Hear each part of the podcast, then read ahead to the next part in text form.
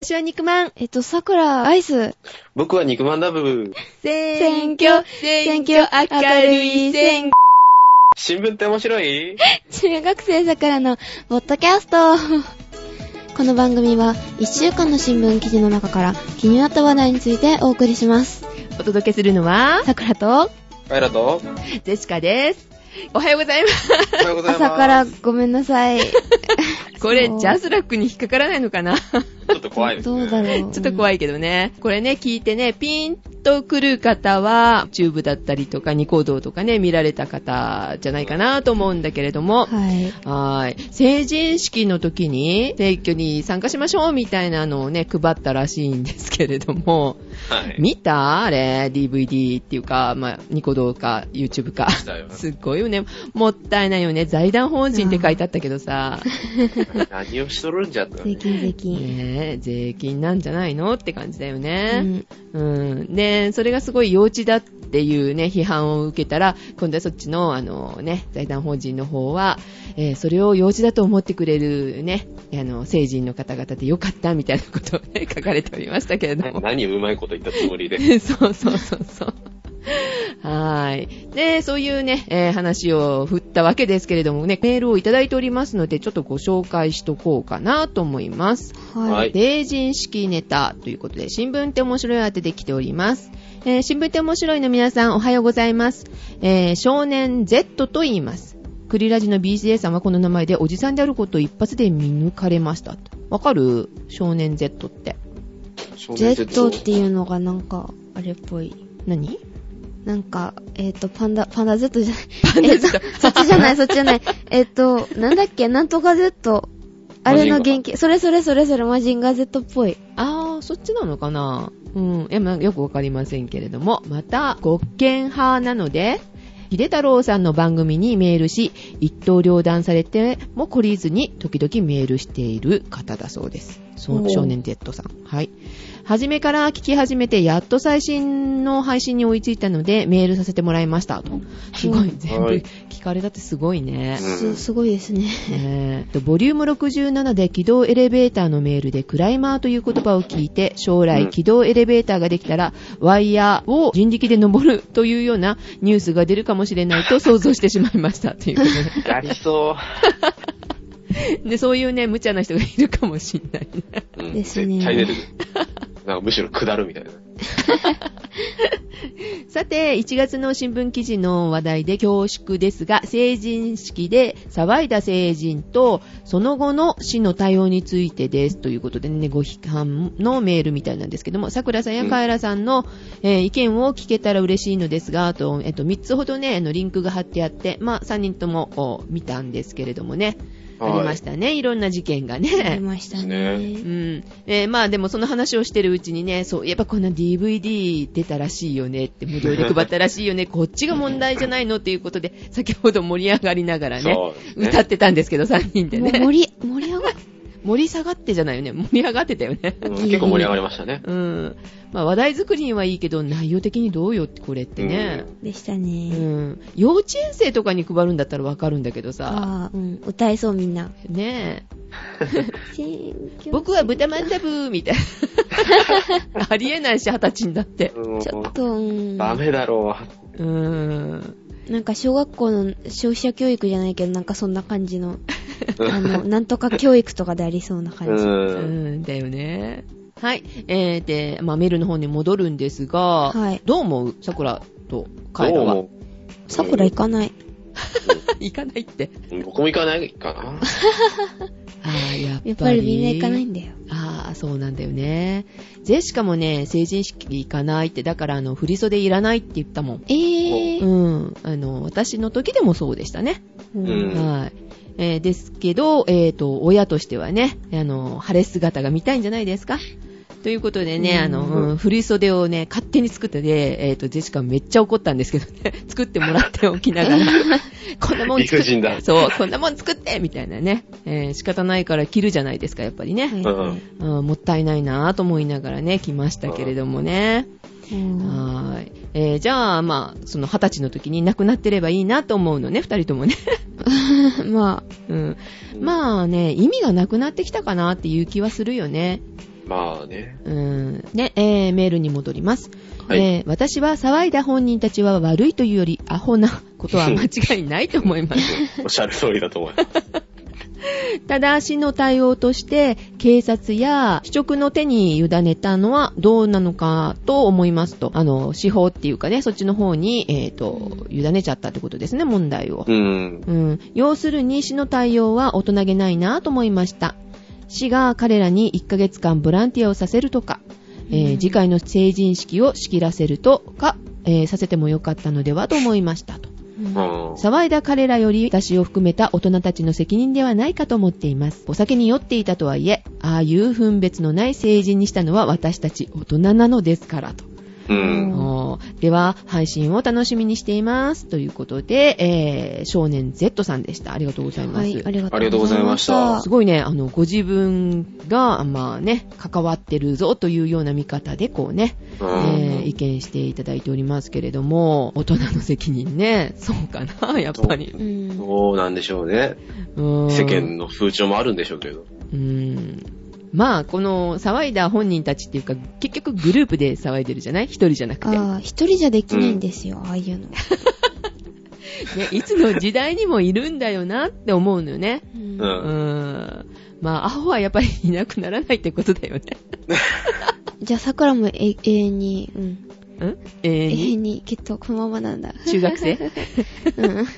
アホな中学生のままの桜でございます。うんアホのなり方がまたいろいろ違ってね、 こういうあの、お酒に酔ったアホなやり方はしない。うんあ。うーんはい。なんだけど、こういうポッドキャストのアホなやり方はやると。 うん、やるやる。ということですね。まあ、ひ人に迷惑かけないですからね。あー、かそうけかてな。ないのかな大丈夫かなうん、かけてはないかな。多分、おそらく。とりあえず。うんとりあえず 直。接的には。うんうん。 はい、ということで、はい、ありがとうございました。ありがあとうございました。りがとうございましはい、では、次はカエラくん、お願いします。た。はい、えーっとですね、先週の、えーっと、HTB、えーっと、あの、JAXA の、はい。あの、はい。国際宇宙ステーションに、あの、物資を運ぶための、えーっと、無人の輸送船はいはいはいはい。に関しての補足のメールが、えーっと、日経報道ですね、おーい。ただきました。はい。えーっと、まず最初に、えーっと、ガチボさんです。あ、うんはい。桜さん、カエラくん、ジェシカさん、おはようございます。おはようごおはざよいうごます。ざいます。先週話題にした HTB や宇宙からの送電についての補足です。はい。 HTB は、油圧部と非油圧部があり、宇宙船の被爆にさらしては、えっと、ダメなものと、うん。構わないもの、どちらも運ぶことができます。アメリカのスペースシャトルも、えっと、ロシアのソユーズ、うん。宇宙船ですね、友人の。はいはい。えっと、近づくまでは自動ですが、ドッキングは手動なんですね。へー。微妙な操作が必要ですし、万が一衝突しようものなら大惨事です。うんうんですから、友人でない HTB は、えーロボットアームでキャッチし、ドッキングさせるんです。先日のドッキングは、若田光一さんがロボットアームを操作し、ドッキングをさせたんですよ。うん。音符がついてるじゃないですかへ。ーえっ、と、彼はロボットアームのスペシャリストです。へー。また、えー、和粒を拡張し、生命維持装置、大気圏へ突入能力を備えれば、有人飛行も夢ではありませうんうんん。ですが、有人宇宙飛行の危険性やコストなどを考慮し、無駄だとの意見も根強いんですね。うん。うん。えー見栄えだけで無理に友人に、友人で飛ばすわけにはいきませんいきませんし、うん。えっ、と、気持ちはわかります。うん。ですがね、やってほしいですね。宇宙からの送電ですが、はいマイクロ波は、マイクロ波発電のやつですね。はい。はい。マイクロ波とは、えっ、と、レーダーにも使われており、レーダーサイトの前に鳥が飛ぶと焼き鳥にな ると、投げられたことがあるとかないとか、うんあら。えっと電子レンジに使われる電磁波ですし、集中して浴びれば確かに危険です。はい。えー昔、シムシティっていうゲームでもありました。あー、あはい。あ、はい、はい。街作るゲームですね。うーん宇宙で発電し、送電するんですが、送信波が受信アンテナからそれて、そこら中が焼け野原になるという虚 栄。えっとそこで、えっと、送信受信のアンテナが巨大なものを作るそうです。えっと、同じエネルギーも拡散すれば影響が弱くなります。うんえっと薄く広くエネルギーを送るわけですね。うんえっと、受信設備の大きさはですね、2、3km。え、マジででか っ発電パネルも 1km×2km。うん。うん、確かにでかい大ね。きいねう。ん。先に軌道エレ ベーター作りましょうか。バクえっと、実際、建設構想の年代は、発電衛星が2030年、えー軌道エレベーターは2025年に完成させようという話がありますからね。要は始めとどちらも間に合わないと思います けど。核融合発電の方は技術的に見てまだまだ未来の技術です。まだ1キロ、あ1キロじゃない、1ワットも発電できてない話ですからね、うん22世紀の技術とも言われたことがあるとか、うん。太陽電池は枯れた技術で、あとは効率を上げていけばいい。うんということで、補足と言いつつ長くなってしまいま した。えっと、追伸です。はい。はい。アバターネタ、アバターネタですが、続くなうん。はい。あの星はクラウドではなく、並列コンピューターではないでしょうか。あ ー。なるほどね。はいはい、はい。クラウドはあっち側にサーバーがあるわけでうすから、ん、うん、うん、うん。なるほ星全体が一つの生命体、強いて言えば繋がってるからね群生体と言えるでしょうかね。ああ、そうね。はい同じものを共有してるって感じだからね。ああ、そっかそっか。繋がってるってことか。そうですね。なるほどね。 妄想でしたっへて。ーはい、もうそうでした。ということで、ありがとうございました。 はーい。みんなよく知ってるね。好きだね。宇宙ネタね。うん好きですね、皆さん。ねえ。うんじゃあ、もう一通の方行ってみましょうか。あ、はい。はお願いします。はい F アンダーバー A さ ん。ふわあー、えっ、バーさとん、。ー。以前もいただいた方ですね。ふわーさん。はい。はい。えっと、桜さん、ジェシカさん、カエラさん、おはようございます。おはようございます F アンダーバー A です。す。ふわえーっ。とまあはい。 前回配信の HTB ネタに反応してまたメールしてしまいました。はい。 はい、ありがとうございます。ありがとうございますえー。昨年9月は日本の新型ロケット H2B と、えっと、宇宙ステーション補給機 HTB で宇宙開発好きの間では大いに盛り上がりました。うん。おうえっと、新聞、テレビでも大きく取り上げられましたが、やはり短くまとめられた記事では誤解されることも多かったのではと思います。あー、そうなんだ。今回は HB についての誤解されやすい部分について書きました。はい。はい。 HB の役割ですが、もちろん国際宇宙ステーション ISS に物資を運ぶことですが、物資を運ぶことより、えーもう一つの役割を果たします。えっと、うん現在、ISS には日本の実験と希望が設置され、うんいろいろな実験を行っていますが、希望に供給する電力、水、空気の浄化、うん排熱などは、アメリカのモジュールから提供を受けているため、本来はお金を払わなければいけないんですが、うん。 HTB が補給を行うことにより、対価を提供することになっています。ちなみに、希望打ち上げなどの対価で、えーうん希望施設使用権の46.7%をアメリカが、ロボットアームの提供によりカナダが2.3%を持っています。うん。日本は自由に使えるのは50%なんです。へえ、そうなんだ。現在 ISS に行っている補給機としてアメリカのスペースシャトル、うんロシアのソユーズう TMA、ん。プログレス M、うん。うん。ヨーロッパの ATV、うん。うんえそして日本の HTB の5機種です。へうんえ。このうち、えー友人はシャトルとソユーズソユーズで、えー残りの3機は無人輸送機です。へその後、あこの5機にはそれぞれ特徴があり、相互補完しています。ー長くなるので、今回はそれぞれの紹介を語っていただ きまはいは。いまたよろしくお願いしますす。。はい。えっとそれでは、ドッキングについて。はい。 ISS には3種類の接合規格があります。そうなんだ。はい。一つは、うん。スペースシャトル用のドッキングポートで、うん。ドッキングを操作は手動です。あ一つはロシア規格のドッキングポートで、ロシアのソユーズ、プログレス、ヨーロッパの ATB が使用しています。あ。あえーロシア側は、えークルスと呼ばれるランデブーシステムによる自動ドッキングを基本としていますあ。。うん。自動なんですね。うえーん。もちろん手動でも動きます。うん。うん。自動ドッキングは1978年から使用され、ソ連時代のサミュート、うん。ミール途中からロシアで、えー改良されながら使用されて、あ使われてきました。うん。ヨーロッパの ATB は、えーロシアのドッキングポートを使用するため、クルスシステムをロシアから購入しています。うん。もう一つは共通結合機構 CBM で、これは本来宇宙ステーションのアメリカ側モジュール、過去部屋を接合するための規格です。と最初の二つはドッキングポートなので、ゆっくり衝突させてやると電電車の連結機のように衝撃を吸収しながら噛み合って固定されます。はおうなるほど。えっと、多少斜めでも OK。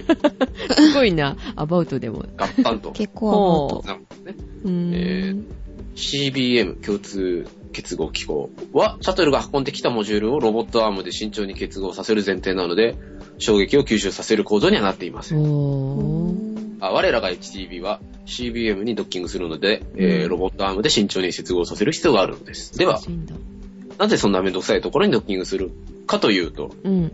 えっ、と、ドッキングポートの大きさによります。うん。えっ、と、CBM、共通結合機構ですね。はいは、えっ、と、1.2メーター ×1.2 メーターの四角い扉ですが、うん。うんシャトル用のポートは、えー直径80センチメートルの、ロシア側は直径60センチメートルの円形です。うーん。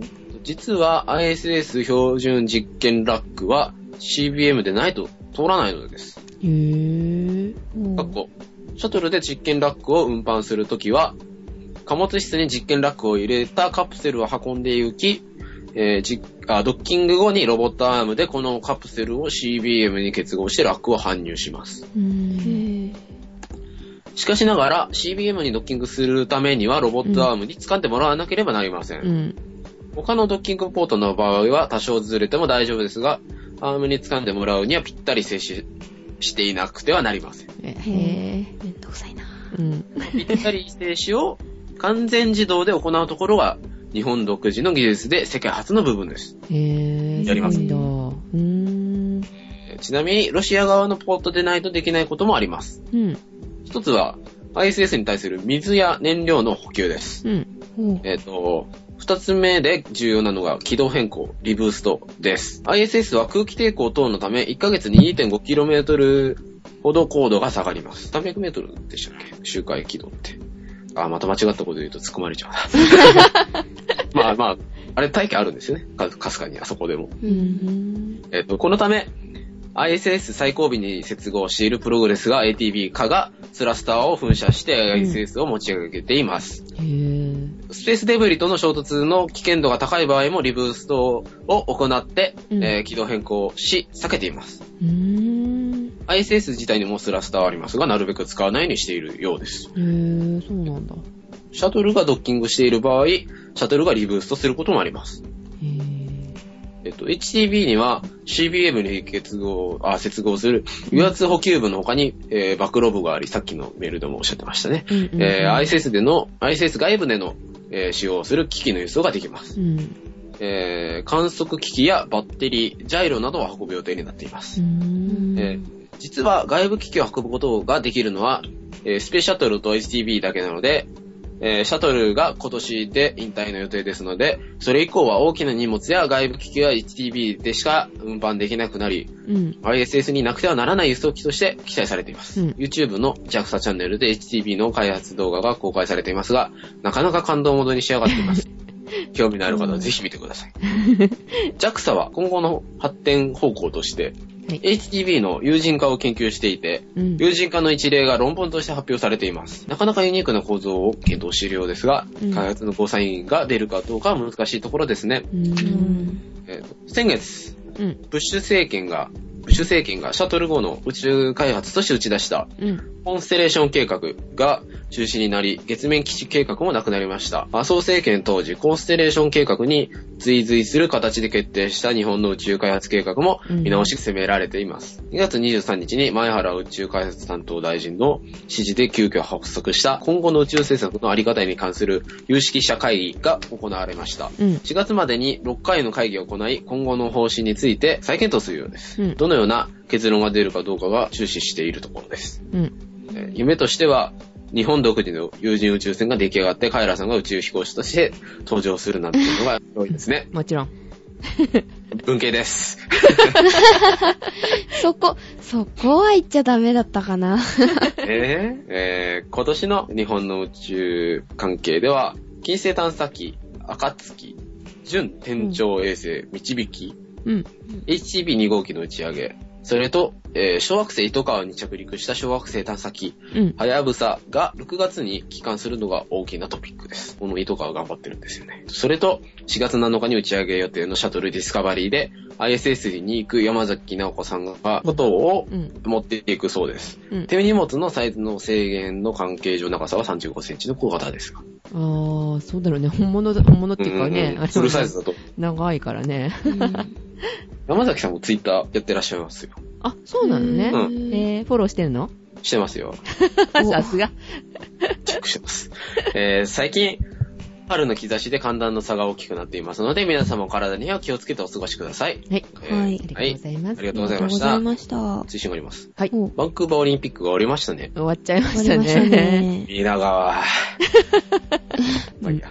触れない触れない。うんえー私もアトランタオリンピックを目指していたので、えーお選手たちの大変さがテレビの画面から伝わってきました。お私自身は代表選考3位の、3位までのところ、4位だったのでオリンピックには行けませんでしたって。すごいじゃん、選手が。えすごいね。種目何だったんだろ何だったんでしょうね。う。えーそこ気になる。気になるうね。あん。りがとうございました。ありがとうございました。ありがとうございまえー、カエル君の先輩だったのかもよ。かもよ。うん。うん、うん、うん。はーい。わあ、本当にみんな好きだね。あー長かった。 ですね長かったね。はい、ありがとうございます。ね、あの、うん映画を思い出してたの、ジェシカは今聞きながらね。はぁ。何の映画だったか忘れたんだけど、さっきの、あの、ロシアの中世の中に一人だけなんか乗っててさ、ロシア人が。うんで、アメリカのがなんか、えっ、と、具合が悪くなったんで、そことドッキングしてなんか物資もらうかなんかっていう映画だったと思うんだけど、最終的なその映画の目的はやることが何だったのかちょっと覚えてないんだけど、 で、そのロシアのとドッキングしたところをね、ちょっと思い出してたの。で、あああ、普通にでも簡単にこうドッキングってできないんだなと思って。ー難しいですよ。ねえ、四角だったり丸だったりとか、大きさが違った そりう、そう。 なんか適当にずれてても、こう、ドッキングできるのがロシアっぽくってすっごいおかしかったんだ けど。うん私はこのサイズで、みたい ねえ、やっぱり統一しようよ、そういうのって思っちゃうね。うんな。うん。うん、パソコンでも何でもそうなんだけど、独自の ね、独自のね、ものを作っちゃうっていうのはね、問題ありだなーってちょっと思うっちはファイヤーワイヤーです。て。そうそうそうそう。どうだみたいうな。ん、1394ですみたい なね。そう同じものじゃんみたいな。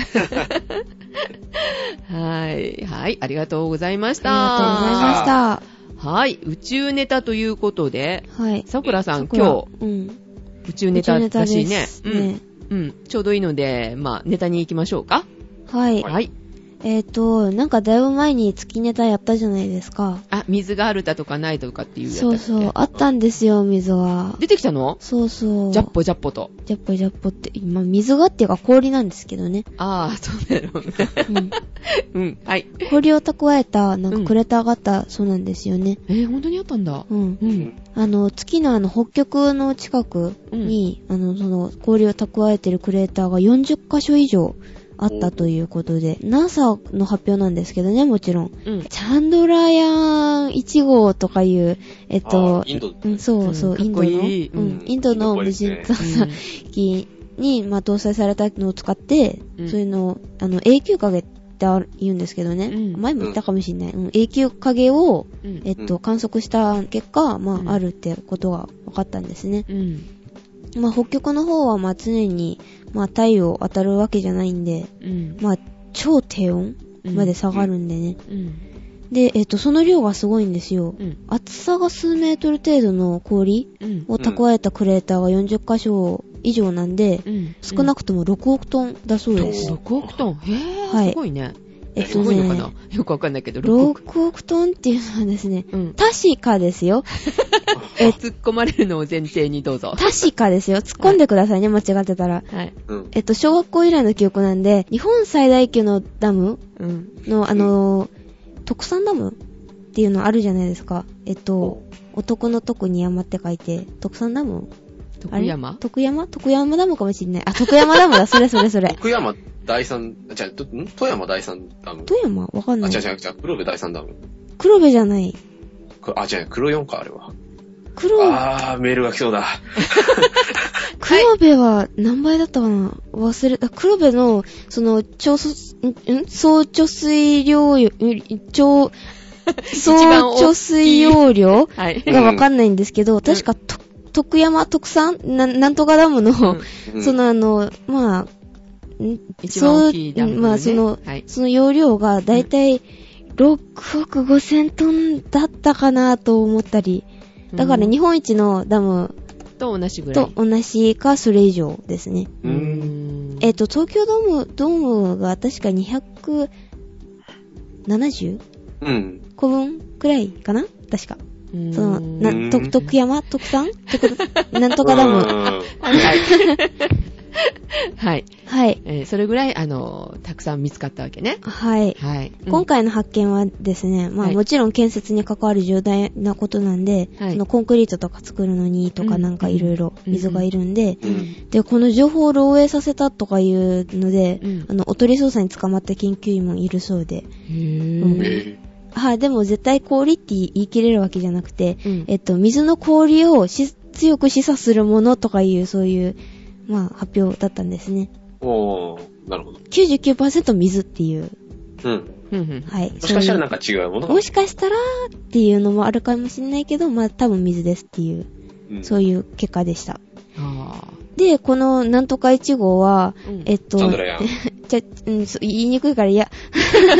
なんとか1号は、えっと、2008年の10月に打ち上げられたんですけど、ー。うん。うんえっと、2009年の8月に通信が途絶えたんですよ。うんあ。らで、1年足らずぐらいだったんですけど、うんあの、途中でもうちょっと、なんか、うん通信があるはずだったんですけどっていう。だけど、まあ、ぼうん膨大なデータが集められたそうで、よかったそうです。へーデータだけはもらえたっていうか、あれなそうそういなくなってるけど、そうそう。届いたわけね。はい。へー、すごいじゃない。頑張ったわね、チャンドラヤン。あ、今そうそうちょっとそう。狙いましたそねうそうですね。うん はい。ええー、あ、うんごめんなさいねあ。あの、今ねうんはい、徳山ダム、はい。うんえー、徳山ダムでございます。合っておりますよ。岐阜県のはい。ダムだそうです。う。うんん。で、合ってる合ってる。あ6の、批判億。がすごいやつ。批判がすごい批やつ。批判。批批判判。批判批あ、批判ね。批判って。あ、ちょっと、ちょっと、あの、思い出しました、いろいろ。あ、ほんと。えっと、貯水量が確かに6億6千万平方おメーートルだそうで、日本最大規模だそうそでうすよ。そう。ううんん。はい。はい、合ってましたうね。ん、ここは治水工事が繰り返されたところで、うん。うんえっとですね、何千本の松が、あ、何千本ってか、まあ、千、千本ぐらいだったかな、うん江戸時代のなんか、になんか松が植えられたなんか堤防があったんで、うん。幕府の命令で薩摩藩が工事に当たったんですね、確か。で、うんここの死傷者が、まあ、まあ、多数出たらしく、えまあ、うん難工事だったんですね。うんで、えっ、、と、その、監督した薩摩の人が、うんこの工事が終わった後に切腹したりとか、うわいろいろ、ここすごかったらしくて、ドロドロのダムじゃないですか。うん。あ、そうなので、その千本の松がですね、確か、えっとね、油松島千本締め切りつ包みとか、そんな、そんな変感なじこ。と覚えてるなんで。ねそんなこなんか、で、あの、国のなんか、なんとか、かんとかにし、なんか指定されたって いう。そこの方が大事じゃないのなんとかかんとかに指定された方が。うとをん。大したもんじゃないですか。 1940年だったかな覚えて ない。昭和 16?15?16?15 15か。15。確か15。えー、小学校の時そういうの習ったわけ、小学中学校なんかで調べて覚えたんだと思い ます。ここ覚えたんですかはい。えー、チャンドラヤーンは言えないけれども、 なんとか千本松は覚えてるのね。はい。うん。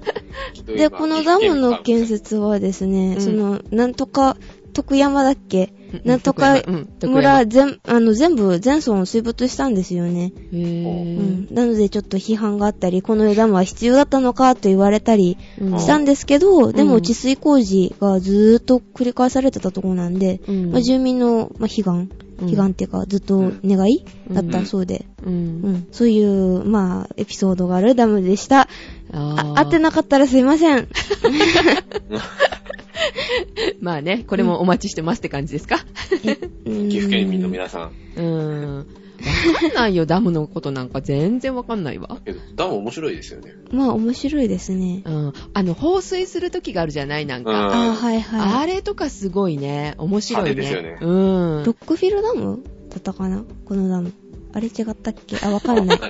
ほ方式うん。だえ、ダンプカーなんなんなんか何杯分とか使ったって、なんか結構、うんえっと、まあ、土っていうか、いるダムなんですよね。なんか、まあいいや。あ、な、な、はい話それすぎるんで、はい、もうやめときます、そろそろ。わかりました。 じゃあダ、ダムにも結構熱いわけね、さくらちゃん。熱いわけじゃなくて、なんか、うん、な、うんなんでだろう、まあいいや、はい。ダムファンが集まる気配がしますね。あ そうだね。本当だね。うんおいるからね、本当にね、ダムのその放水のところがすごい好きで、わざわざ見に行く人たちとかさ、はいはいはいはい。で、その時になんか配られる、なんていうの、テレホンカードじゃないけど、なんかそういうのはあるらしくて。ああ、ダムカード。あ、知ってんだ。知ってる。 え知らない。ダムカードって言ってもらえるんですよ。で、それコレクションしたりとかね。うん、いるらしいよ、そういうファンが。そうそう。あの、あれと一緒ですよ。記念スタンプみたいな、そね。うそう、あんな感じはいはいでカードがもらえるんですね。うん、それを集めてる方もね、いらっしゃるらしいですからね。はい。はい。そういう、えっ、と、話はダムじゃなくって、そうそうそうそうあの月の水の話でございます、なんでダムの話になったんだなっんかけダム、ダムの話だったかな。何杯分だ。そうそうそうそう。で、その、なんか、もう戻りますけあど、まだあるんだ。はいまだある えっと、この、なんで、えこんだけ水が、水っていうか氷があったかっていうのは、うんうんえっとね、電波を、ま、なんか発射してから、そこから反射されてくる電波を分析したりとか、そういう表面の特徴を調べる仕組みが搭載されていてっていう、そういうなんか難しい仕組みだったので、もうちょっと調べようかなと思ったけど、まあいいやと思ってやめま した。え、それがチャンドラヤーンのデータなわけね。はい。え、今もう行方不明になっちゃってんのまだ。ぽいです。うーんで、このな、なんか、こんなになんで水が溜まってるかっていうのは、うん。えっ、と、月面に水ができて、うで、んそれが流れてって溜まったっぽいですね。あ、クレーターの中にってことね。はいうん。低いところ、ね。で、それ、が凍った後。うーん。じゃあ他のところにももしかしたらまだある可能性も捨てきれない。あーまあ、かもしれませんね。はい、わかりました。はい、という宇宙ネタでございました。はい月はミルクだけなんですよ。とか、誰かさんが言ってた。ん よくわかりませんが。はい。はい。えーっと、ではまだあの、メールをね、いただいておりますので、ご紹介したいと思いはます。ーい。第4回セシカニュースを送ります。はいさくらさん、ゼシカさん、カエラくんへ、おはようございます。島田隆之ですお。はようございおます。はようございます。セシカニュースは近い将来起きるかもしれない妄想ニュースをセシカとさくらをお届けするものですと。はい。 2010年2月26日配信の放送で、ペケ先生もこの番組を聞いていると分かりましたので、今回はペケ先生ネタですと。おー。おーえーと、ただ、ちょっとややこしい物語なの、んもの物語なので、えーと、参考 URL を覗いてくださいと。うん。えーと、皆さんは自分自身のコピーロボットを知っていますか知ってますお二人は。知らないです。知らなかったです。桜も知らない。簡単に言えば、自分そっくりのロボットのことです。うん。うん。そういえば、自分そっくりのロボット、2010万円の福袋もありました と。2010年だからっていうね。ねえ。と最近自分そっくりのロボットを遠隔操作で動かせる世界を描いた映画、サロゲートも上映されていますね、と。うん、面白そうだよね。ブルース・ウィルスだったっけうーんということで、近未来の、えー新聞って面白いです。はい第4回、セシカニュース。はい。セシカの言葉。最近、ペケ先生が自分自身のコピーロボットを作ったんだってさくらの言葉。そうなんですよ。えっと、無意に自分自身のコピーロボットを置いて、それを遠隔操作してい、患者を診察してるみたいなんですもよう。いいね。セシカの言葉。じゃあさ、ひょっとしたら、デジタル医務室のペケ先生も、すでに自分自身でコピーロボットかもさくらの言葉。そういえば最近ペケ先生に、誰もリアルに会ったことがないですよね。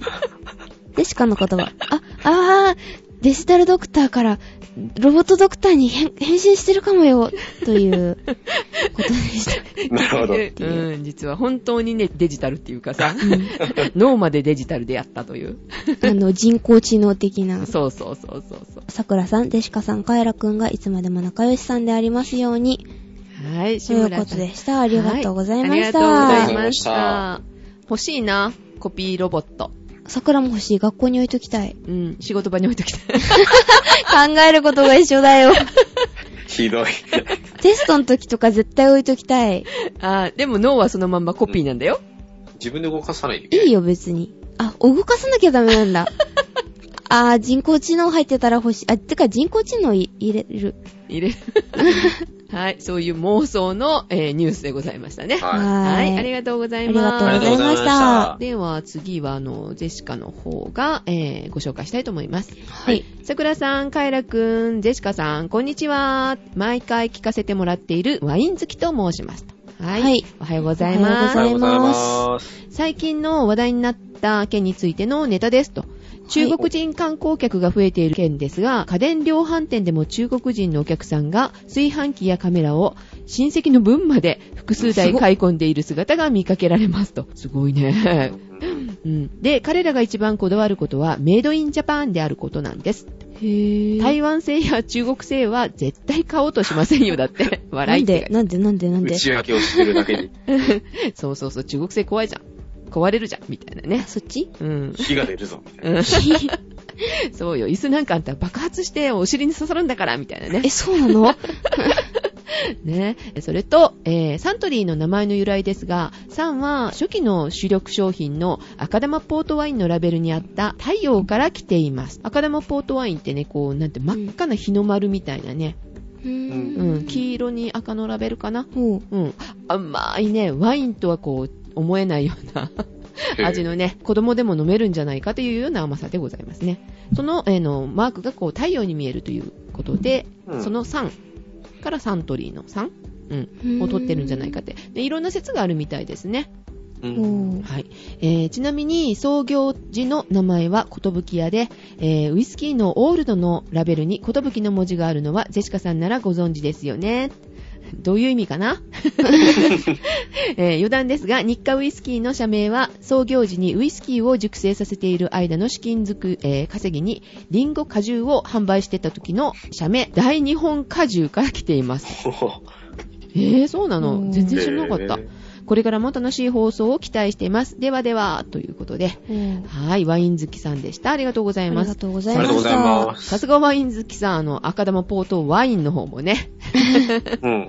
あの把握されていたということですね。では、えっ、と、桜さん、もう一通ご紹介お願いします。経済関係の、えー、と書籍紹介という題名でいただいております。はいうん。さくらちゃん、かえらくん、ジェシカさん、いつも楽しく聞かせていただいております。ともと申します。あ、トムさん、ありがとうござあいりまがすとう。ごあざりいうます。がとございますシ。ョートスキーの方ですね。はい。はいえっ、と、先日は、私のひねくれたショートスキーの質問に、 えっと、 新、辛辣じゃ ない。辛辣。辛辣辛辣 確かに辛辣だったかも。えっ、と、新宿に答えていただきありがとうございました。えっ、と、とても参考になるお話が多く、また聞き直して、今後のスキーの楽しみ方に活かしていきたいと思います。今日はこれからの、えっ、と、日本を背負って立つ桜ちゃんと、 えっ、と、カエラくんに読んでもらいたい本を見つけましたので、メールさせていただきました。はい。経済ニュースの裏を読め、三橋隆明さんはい。うん。えっ、と、過去帳という本です。タイトルは少しインパクトのある感じになっていますが、内容は至って真面目でわかりやすい経済学の参考書です。マスコミへの指摘や著者の主張が所々に入っているのですが、それらが内容の理解をさらにわかりやすくしていると思います。ただ、そういうバイアスがうんうん生まれているのだなと頭に入れたから読んでいただきたいです。私は GDP 過去国内総生産という言葉の意味をこの本で簡単に理解できました。うん教科書で初めて目にしてから早20年も経っているというのに恥ずかしい限りです。データやグラフも多くて便利だし、目目から鱗の経済の見方も教えられました。不十分で分かりにくいのに比べたらこういう教科書があってもいいですね。うん機会がありましたらぜひ手に取ってみてください。うんまた、春休みの自主課題にはどうでし ょうご検討ください。はい現在、スイーツヘブうんン、かっこ、甘味天国うん。自由が丘の近くで働いているのおで、ーそのうち美味しいネタを見つけてお送りします。では皆様、お体に気をつけて、これからもはい楽しい配信を続けてください。失礼します。そのまんま送ってほしいな。中身をっていう。うん、そうそうそう。中身まさかよの。うん。 はい、お二人ともどうですか春休みの課題にどうでしょはい。来年整形取るんで、あ整読形みますか。う、ううんん、いいかもね。えーうんそしたらまたね、感想を聞かせてくださいね。はい。はい、ありがとうございました、ともさん。ありがとうございあまりしがたとうございましえーと、では、カエラ、お待たせしました。た。はい。えー張り切っていきましょう。 はい。はい。えっ、とですね。えっ、と、IHI。えっ、と、昔の石川島播磨重工業株式会社。アメリカのボーイング社。あの、飛行機屋さんですほいね。ほいほいほい。はと、えっ、と、電源用の、うん。えー再生型燃料電池システムの共同研究を始めましたよという、ニュースでございましておーえっと、結局ですね、あの、うん環境負荷を低減しようというのが目的でして、環境負荷あの、世に言うエコロジーですね。うん。で、まあ、どんなもんかとうん。いうところでですね、はい。この再生型燃料電池、うん。充電可能な燃料電池、まあ、また後で説明するんですが、うん。エンジンとは独立して電気を供給することはできますということで、あのーそもそもですね、あのーうん旅客機の、今、旅客機しかり、飛行機、今現在の飛行機の必要な電力はですね、はい。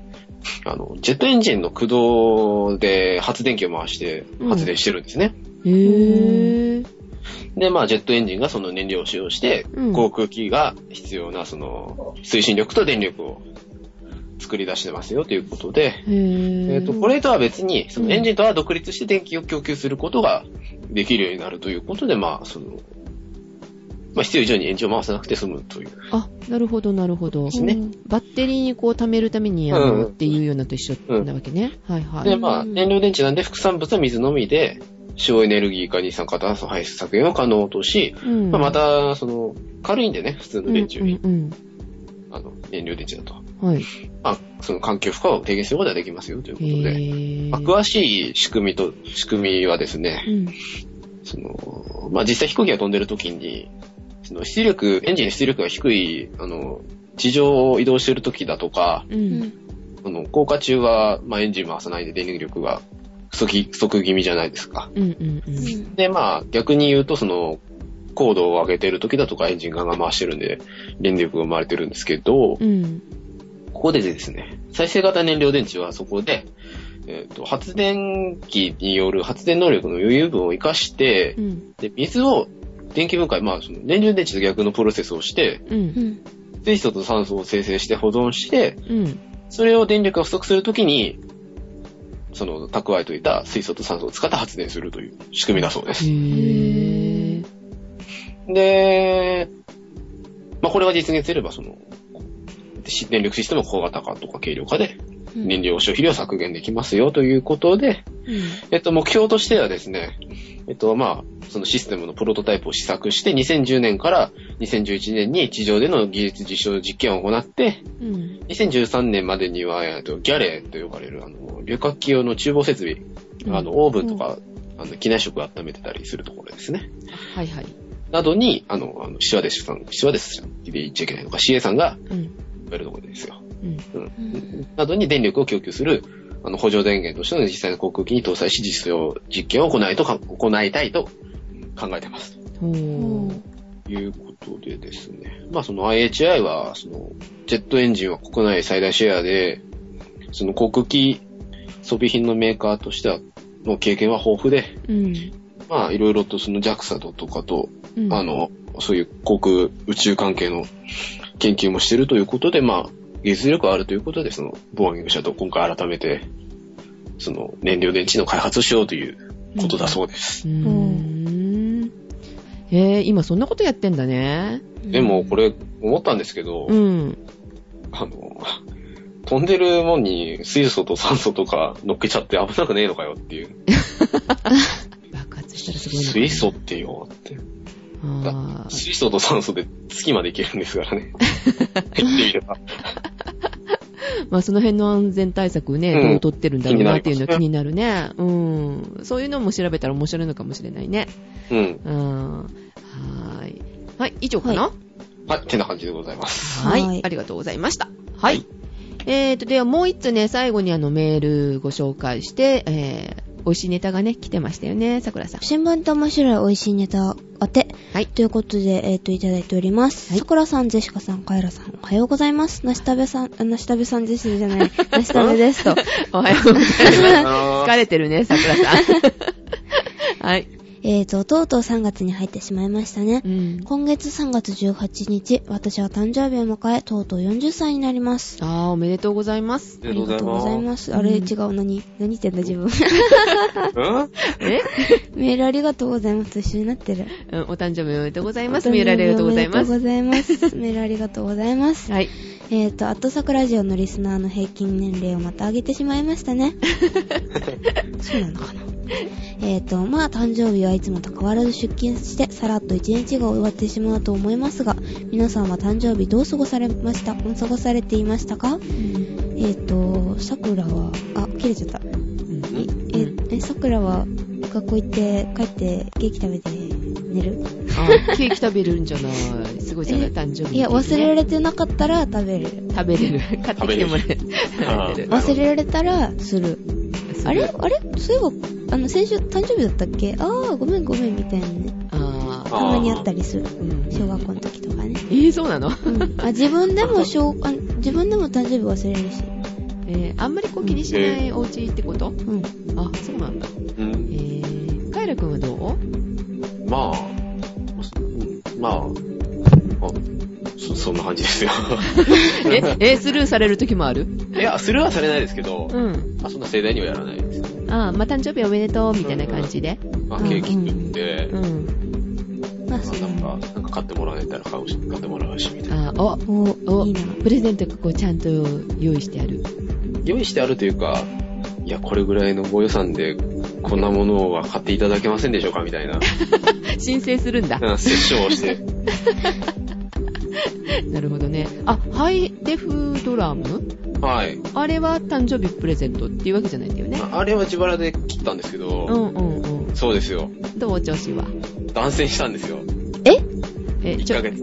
あの、 1ヶ月。ほんの1ヶ月で。切っちゃだなんかでプチって。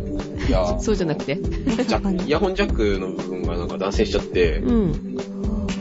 えー、ですよ。え、あ、見かけ上はわからない。わかんないんですけあど。あ、はいはいはいで、あの、ボーカルポイントさんに、はい。うん。あのどうしたらいいですかって月曜ぐらいにメールしたんですよ。うん。帰ってこないんですよ、あメールれが。あれあれあれもう5日ぐらい経ってるって話ね。うん。うん。関係者の皆様、聞いいらてらっっしゃしいゃっましたたら。ら、いらっしゃったら、あの、ぜひ、あの、私めにどうしたら、ハイデフちゃんを修理したらいいのかを、ご指導、ご伝達のほどをね、よろしくお願いします。あの、えー、うん。うん。ユーザー登録もできないんですよ。なんか知んないんですけど。え、できないってどういうことページがあるんですけど、うん。ボーカルポイントさんのうん。いや僕のね、目が節穴なだだけかもしれないんですけど、うん。なんかね、登録できないんですよ。 ね登録できないおかしいね。なんでだろう。なんかできないんですよ。ああいうのってさ、結構なんか、わかりづらかったりするよね。うん。うん。トランセンドンの、あの、私ね、あるう製品が、やはり、あの、ユーザー登録してから、そこで申請してからじゃないと繰り返せないというようなね、システムになってて、めんどくさいなぁ と。ね、ネットに繋がってない人はどうしたらいいのって感じでしょ、ううん、ん。ですね。あれ困るなと思いますけどでね。電話での受付はしておりませんとか書いてあるし。うん、あるよね、そういうのね。たーって感じですね。うん。まあ、あの、調べたい方は、あの、ネットで見てね、みたいな。え、あの、だから、ネットに繋がらないっていうか、ネットに繋がるものが壊れた場合どうするんですかみたいな ね。ね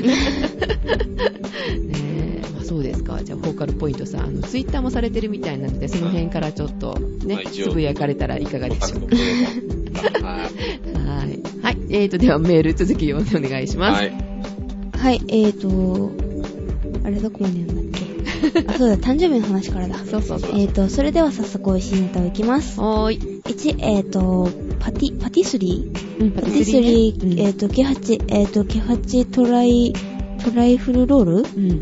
えーと、ふんわりとしたスポンジで季節のフロースタをたっぷり、たっぷりのクリームで巻き込んだロールケーキです。たっぷりクリームいいね。さくらもうクリ ームだけでも大丈夫だよ、きっと。うん、で、しかも。えっ、と、個人的には今まで食べたロールケーキの中で一番好きです。おー。いいな、へーいいな。うんえっ、と、春風、えっ、と、あ、に、春風、えっ、と、室町室町半熟カステラ、うんうんえっ、と、お三本と塩をかき混ぜお。ーえ、え、違う、え、かき混ぜじゃない、ダメだ。 お三本と塩を効かせ、甘いんだか、甘いんだか。えっ、と、卵を多めにして真ん中うをんが半熟うん状に残るようにして焼き上げうん、カルカステラの起源であるパン、パンデローをアレンジしたそうです。うんなんか聞いたことある難しいなパンデロってなんだろうよくわかんないけえそれは知ど。らない和三本大好き。はあ、あの茶色い砂糖茶色っていうか茶。色じゃないかうなんんか、茶色くはないけどね、あの、上品な甘さ。うん。うん。ベージュっぽいの。ベージュっぽいよ真ねっ白じゃないでしょ、うん。色ついてる。うん。お茶とかで。うん。お茶菓子で食べる。うんお茶菓子で食べるね大好き大好き。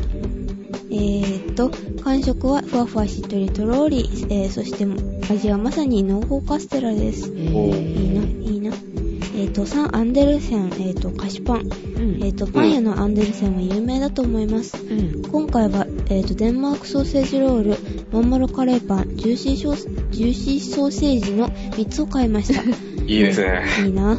これだ、これだ、これ、これ、これ、これ、これだけでも、 どうしましたこれ、これだけでも高カロリーですが、やはり美味しいですね。うん。えカロリーが高いから美味しいんです。いや、うんカロリー気にしたらダメ。食べれない何も。うん美味しいからカロリーが高いんじゃなくて、カロリーが高いから美味しいんです。そうなの えっと、シュークリーム専門店、えっ、と、ブーンズクリームカフ、うん。パフ、うん。パフ、パフ、パフ、パフ。いいな。んえっ、と、見た目が珍しかったので買ってみました。うん。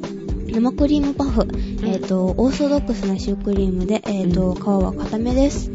えっ、と、クッキーパフ、クッキー生地のシュークリームです。うん。パイパフ、パイ、パイ、パイ、パイ生地に包まれたシュークリームです。もう口がわめんない眠 い。えっと、全体的に塩は固めでした。はい。えっと、新しく購入したパソコンにも慣れてきたので、今後も美味しいネタをどんどん紹介していきます。はい。次回は桜の、桜、さ桜の季節でもありますので、 桜、さ桜、桜関係あれサクサクサクはラジオみたい だよ。発音が。桜関係のさ桜関係のうんスイーツ、関連のか関連のスイーツでも探してみます、うんでは配信楽しみにしていますはい夏食べということでしたは。。はいなしためさんいつもありがとうございます。桜ありがとうござい桜ます桜は桜だ桜が桜。うーん。桜桜が花だ桜ちゃん萌ええいきなりびっくりする わ。そうびっくり、ねえ。桜の季節でございますよ。はいねはあ、そうですねえ。はい。うんはい。ということで、えーと、ね、桜、うん萌えで、あの、あーカエルくんなんか提案があるんだって。あは、持ち込み企画。い。えっとですね、男性ファンの皆さん、桜ちゃんの、うん。桜ファン、桜ファン、うん男集まれ性、。いうないいん。ない女性でもいいよ。喜んでください。はい。えっとですね、えっと桜ちゃんにうん。言ってもらいたいセリフを募集し ます。例えば例えば、ん例えば、あ、じゃあ、さっきの言ってもらえますかんあの、さっき言ったやつ。あの、振るんで。桜ちゃんに言ってもらいたいこの言葉。はい、3、2、1。のび太さんのバカ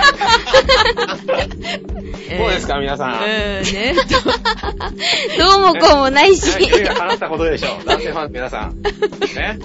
そうということでのですびね。太なのかってといいううことで、うん。えっと、まあ、こういう感じのですね、うん。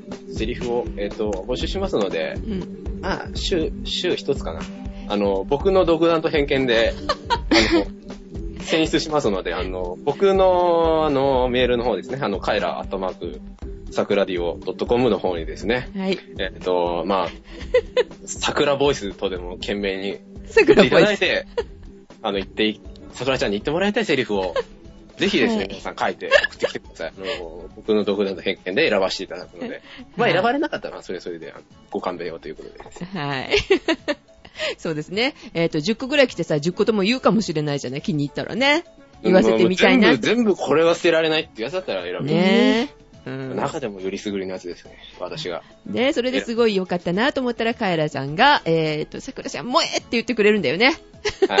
はい。はい。はい、ということで、えっ、と、カエラくん宛てにメールをお待ちしておりまはい。はいす。はい、ということでお届けしましたのは、桜とはい、らどジェシカでございました。ではまた来週。あ、嘘だ。来週お休みだよね。うはい、すいません。あの、テストなんで。はい。試験休みですので、えーっと、カイラくんはお休みはい。ということになります。はい。では、いってらっしゃい。いってらっしゃいい。